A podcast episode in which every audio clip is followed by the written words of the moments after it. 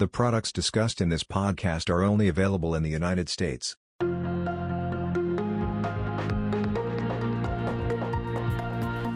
Thank you, and thanks everyone for joining us this afternoon. My name is Anna Riley, and with me is David Herro, Portfolio Manager for the Oakmark International Fund and the Oakmark International Small Cap Fund. Like in past calls, our format is to have David make introductory comments, after which we will open the line up for your questions. Before David begins, I want to remind everyone that manager commentaries and portfolio holdings have been updated for the fourth quarter and are available on our website, oakmark.com. And now let me turn it over to you, David. Thank you, everyone, and, and happy 2023 to all of you. Uh, certainly, uh, 2022 hasn't been the easiest year in the financial markets. I think you've seen all the various year end summary stories that describe almost a very strong correlation of very little going up and a lot going down. For the fourth quarter of 2022, however, we had a very strong quarter in both our strategies. Um, international was up um, almost for uh, for the quarter was up nearly 23%, and small cap, international small cap was up even more at almost 28%. More importantly, for the year, international small cap, though was negative, strongly outperformed the index, which did 20 point, just over 20% negative, and international small cap did just over 14% negative. Unfortunately, international fund, despite the very strong quarter, was not able to pass the index for the year and underperformed by little over a percent, underperformed a little over a percent. Despite the very strong performance of both strategies in the fourth quarter, and which has continued into 2023, incidentally, as you've all seen, unfortunately, we still were not able to surpass the index for international or be positive. We want to deliver positive results. Uh, and we understand that during short periods of time, like a year, sometimes it just doesn't happen. Strong, strong end, but on an absolute basis, both funds were still negative, at least on a relative basis. International small strongly outperformed its index. The other thing I will say before opening it up to questions is that, as mentioned before, the importance of entry point and investing in assets that are undervalued. Uh, this was very, very evident at the end of the third quarter where we saw extreme valuations. However, given the at the end of the year valuations, we still see an opportunity to buy quality at low prices. For instance, the international fund on a projected PE trades at just over nine times earnings and has a return on equity of almost 15%. The international small cap stock on projected price to earnings is slightly under nine, and it's a projected ROE of over 17%. And if you look at that combination of low price and high quality, it indicates attractiveness of entry point. So the funds not only are attractively priced versus their respective asset classes, but the asset class, international equities, which, by the way, finally outperformed U.S. equities in 2022, still remains at valuations, and the valuation spread between international and non international remains almost as big as it's ever been. So, especially at a point in time when the dollar is still strong, which means at some point you you might come into a period of dollar weakness, which would be very good for the performance of international assets.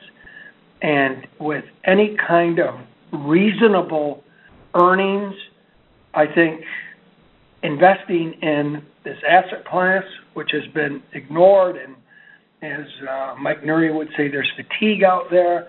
I think now is exactly the wrong time to be fatigued on this as an asset class when you're able to buy such undervalued businesses using undervalued currencies. And again, finally, for the first time in a while, you see that at least in 2022, international outperformed domestic. And I think, given where valuations are today, the relationship between the two, I have always argued that U.S. should probably trade at valuation premiums to non-U.S. But the premium, the S&P trades at what, 16, 17 times, and this portfolio trades at nine times, a little over nine times, um, makes it very, very attractive. So this is where we're at today. Um, we're feeling very good about the portfolio. We're feeling very good about the prospects. And from here on, we will open it up to Q&A. Hi, David. Happy New Year. Hello, Mark, and to you. Um, I guess uh, what do you? I guess I had a, a series of questions. What what do you attribute the recent gains to, both year to date as well as the fourth quarter?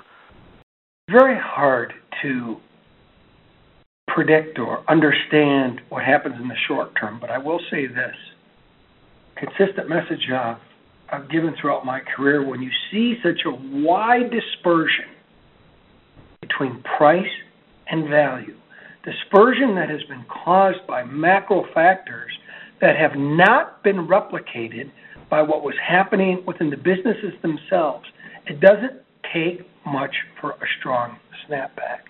And we still see our portfolios trading at below 50 cents on the dollar. And again, this, this notion of entry point, the price you're buying a collection or a portfolio of assets at is so important. And I think the recent strength of the last three or four months is due to the extremely combination of oversold conditions and when you add to this acceptable business performance. In most cases, in most cases within our portfolio, probably greater than three quarters of them, the companies performed better than we expected in 2022. So if you were to look at the early 22 and we had earnings projections, in most cases they traded at or above our expectations. There were very, very few profit warnings or profit declines within the portfolio, despite the scary macro headlines. And this, of course, is the opportunity. When price goes down and value creation goes up, what is created is a value gap. And we, as long term investors, um, are here to exploit it because we're not trying to look like the market over a week, a quarter, a half a year, a year. Our objective is to win over 3, 5, 15, 20, 30 plus years. And you do this by taking advantage of the market short termism and remaining disciplined in how you analyze and price businesses and how you utilize them in portfolios. Um, can I ask another question? Yes, sir. Um, how how has outflows kind of impacted your um, not so much your performance, but when you have gone through a period like you have, and as well as international, any foreign value, uh, I think, or for the most part, has struggled here in the last five, ten years. How do you deal with those outflows? I don't think you ca- I don't think you keep a tremendous amount of cash on the on the books. How do you deal with those, and what impact, if any, is that having on um, your portfolio management? We typically keep three to five percent cash if we do have any large unexpected outflows. Thankfully, despite the fact that we have had outflows in 2022, they've come in very small, manageable, steady, small but steady um, pace. And when it happens this way, similar to an inflow, it's very manageable because if it's an outflow, what you do is if you need to raise cash, you trim positions in the portfolio that have the smallest amount of upsides, all else equal. Same thing with an inflow. If you get an inflow, what how you handle an inflow is you try to bolster those companies which all else equal have the greatest upside. So there is a process in portfolio management which what I would call keeps the portfolio forward looking. That is, we want those companies which have highest upside, we want those companies to maintain their weights within the portfolio. So that's how we handle it. And be, the beauty is, when you're managing a portfolio of, of companies that are listed all over the world, you always have some that are getting close to their targets, some that are far away from their targets, and it enables you to have this flexibility to manage flows whether they're in or out. Kiddo. one other question, if I may. Could you just talk about maybe one or two names that you have bought? It looks like there was something called DSV that was a new position, or maybe that was a new position that you had built. But maybe a couple things you bought in the um, that you can disclose and talk about your theme on those stocks. Yeah, I mean, just for the DSV, um, not a new company to us, but new to this fund. It is. Mike, are you on? Yeah, I'm here, David. Do you want to give a little bit about DSV? Yeah. So, so DS, DSV is a, is a freight forwarder. Uh, so you, you think of a freight forwarder as being a travel agent for freight. You know, they arrange. They don't own ships. They don't own planes, but they contract with you know steamship lines and airlines and cargo airlines to move around freight. So it's, it, it, in our opinion, it's a really high quality business, and that it's very asset light, has very high rates of cash uh, cash conversion, and we've owned this business, interestingly enough, in our small cap strategy for over a decade. And it, it's arguably one of the best managed companies that we could find globally. Uh, very efficient operators, and they've added a huge amount of value via M and A over the years. And we actually sold the, the position out of small cap early on post COVID when shipping rates went through the roof. The freight forwarders' margins expanded to abnormally high levels as everybody was just scrambling to find capacity. So, so a company that was over earning a little bit during that period of time. The share price reacted very favorably to that, hit our estimate of intrinsic value, and we sold out of it. And you know, as we've gone through 21 and into 22, freight rates have started to normalize, and the valuation came down. And it got to the point here where you know it reached a valuation level where we were able to add it back to the portfolio. And this time we brought in large cap. I think we initially established this position. It was in small cap 10 plus years ago. Was a two billion dollar company. Uh, it's obviously considerably larger today, and you know we, we think it's a really good uh, investment opportunity. In that, again, we, we think the freight markets will be favorable going forward, and these guys have added a ton of value via M&A, and they still operate in a very, very uh, fragmented end market. I mean, they're the third largest forwarder globally. The top three players still control less than 10% of the marketplace. So very good long-term growth opportunities, both organically and inorganic as well. So just a really high-quality company. It checks the box of business model and management and valuations at a more reasonable level now. Okay. Hi, Jack. Hi, David. Uh, I have a question. You know, I think on a prior call that you had, it might have been the third quarter, you were talking about European stocks, and I believe it was you where, at least on the ground, it seems like Europe isn't struggling as as badly as a lot of economists or strategists thought because of the Ukraine situation. It looks like spending has stayed relatively stable there. Do you do you still see that in that region? I mean, is that is that where mo- most of the undervaluation is? If we look at valuation today, and you could see by looking at our top weights and our geographic breakout, um, you know, these are all these big numbers, these weights of geography are a function of where we do find value. Sure. And clearly, this is where we're finding it today, and especially in the European financials, where we're able to buy companies at you know, 60% of book that um, are growing their earnings and growing capital generation, yielding almost 9 or 10%. And I think it certainly has been a surprise. When the war came and it caused that spike in energy prices, I think the combination of those two things, um, people believe that we would probably see Europe go into contraction by the end of the year. And so far, the European economy is still growing. And just the recent data is showing now little pickups in industrial production and, and in spending. So they have managed both these crises. They're being helped by, remember the problem with Europe and energy was gas, gas in particular, because yes. you know oil is a fungible product. It travels all over the world. Gas comes via pipeline, and it came uh, in some countries in Europe were you know 35, 40, 45 percent dependent on Russian gas. And what Germany in particular and other European countries have been able to do, helped by a warmer winter, is, is substitute Russian gas, which one would have thought was unheard of. The great mm-hmm. story in the Wall Street Journal how they built a a terminal, uh, LNG terminal to receive LNG in what like seven or eight months they built it, uh, something would have, that would have taken two years.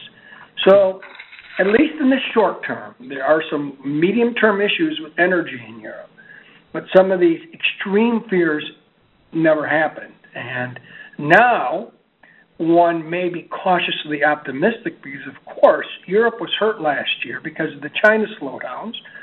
The Europeans are big exporters into China. As you know, China had the slowdowns as a result of COVID shutdowns. COVID, right. And now uh, China's abandoned their zero COVID policy and is reopening, and that should also help the European economy. So, cautiously optimistic this year on the European economy. And meanwhile, the prices have reacted a little tiny bit.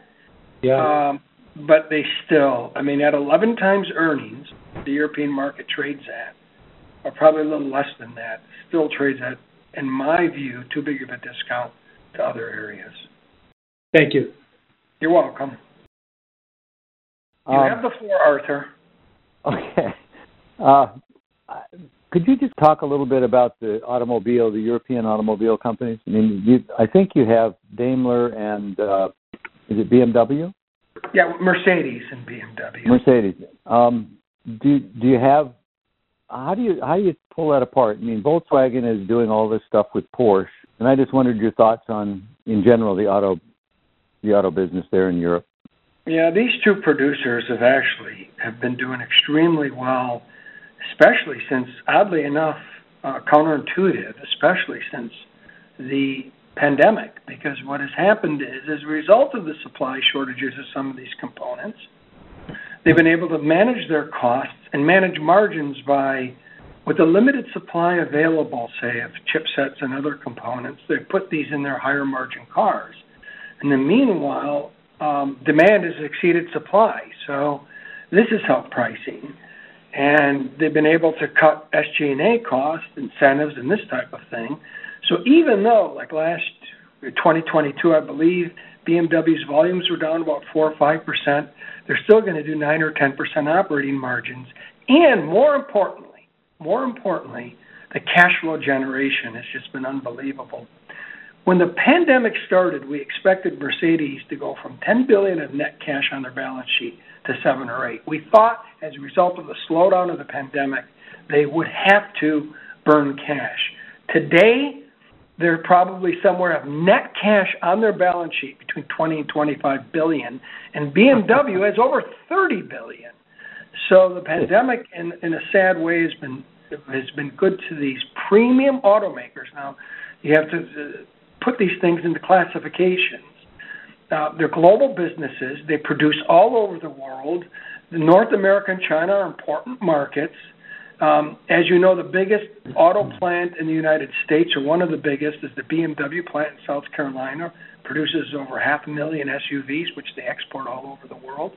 So they're diversified businesses. They make good margins. They generate a ton of cash, and now they're starting to give it back to us. And they trade at like two or three times cash flow. Yeah. with 10 plus percent free cash flow yields.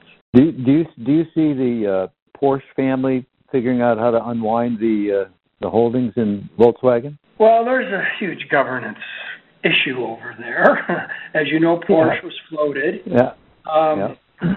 Porsche was floated, and the CEO of Porsche, by the way, holds two seats. He holds the CEO of Volkswagen and the CEO of Porsche. Uh-huh. Supposedly, Porsche was floated to get more independence from Volkswagen. Well, how is this going to? I mean, there's just so many question marks. You Yeah. have a business enterprise that is controlled by basically two or three parties, a family group, the Piech family, the state of Lower Saxony in Germany, and IG Metall labor union. So where are we? Where are the owners of the business, the shareholders, the, the non-family shareholders? Kind of, they don't care so much about us. So, you know, G in governance is an important thing for us. We need alignment between all the shareholders and management and the board, and we don't feel that exists in the, within the Volkswagen Group. As cheap as it Yep. looks on paper, Yeah. Stay tuned, eh? stay tuned. Okay. Thank you. Okay, Arthur. Well, again, I would like to thank everyone for their patience over a challenging year in 2022. We are all very confident in 2023, given the levels that these portfolios are trading at. Well, I will also add that all the portfolio managers on these strategies, international international small, global global select, have been adding quite a bit uh, during that period of weakness. And I think the number is somewhere around $600 million-$700 million employees of Harris Associates have invested in these funds. So we're with you, we're confident, and we thank you for your patience and continued support. Important information. Average annualized total returns for Oakmark International Fund investor shares as of December 31st, 2022. Three-month, 22.96. Year-to-date, -15.65. One year, -15.65. Three years, -1.18. Five years, -1.70. 10-year, 4.22. Average annualized total returns for MSCI World ex USA Index, net, as of December 31st, 2022. Three-month, 16.18. Year-to-date, -14.29. One year, -14.29. Three years, 1.27. Five years, 1.79. 10-year, 4.59. Average annualized total returns for Oakmark International Small Cap Fund investor shares as of December 31st, 2022. Three-month, 27.82. Year-to-date, -14.46. One year, -14.46. Three years, 2.28. Five years, 1.48. 10-year, 5.53. Average annualized total returns for MSCI World ex USA Small Cap Index, net, as of December 31st, 2022. Three-month, 15.21. Year-to-date, -20.58. One year, -20.58. Three years, -0.15. Five years, 0.45. 10-year, 5.77. Performance data listed represents past performance and is no guarantee of, and not necessarily indicative of, future results. Total return and value will vary, and you may have a gain or loss when shares are sold. Current performance may be lower or higher than quoted. For most recent month-end performance, visit im.natixis.com. Performance for other share classes will be greater or less based on differences in fees and sales charges. Performance for periods less than one year is cumulative, not annualized. Returns reflect changes in share price and reinvestment of dividends and capital gains, if any. The views and opinions expressed may change based on market and other conditions. This material is provided for informational purposes only and should not be construed as investment advice. There can be no assurance that developments will transpire as forecasted. Actual results may vary. The index information contained herein is derived from third parties and is provided on an as-is basis. The user of this information assumes the entire risk of use of this information. Each of the third-party entities involved in compiling, computing or creating index information disclaims all warranties, including, without limitation, any warranties of originality, accuracy, completeness, timeliness, non-infringement, merchantability and fitness for a particular purpose. With respect to such information, definitions of terms used in this material, MSCI World ex USA Index is an unmanaged index that is designed to measure the equity market performance of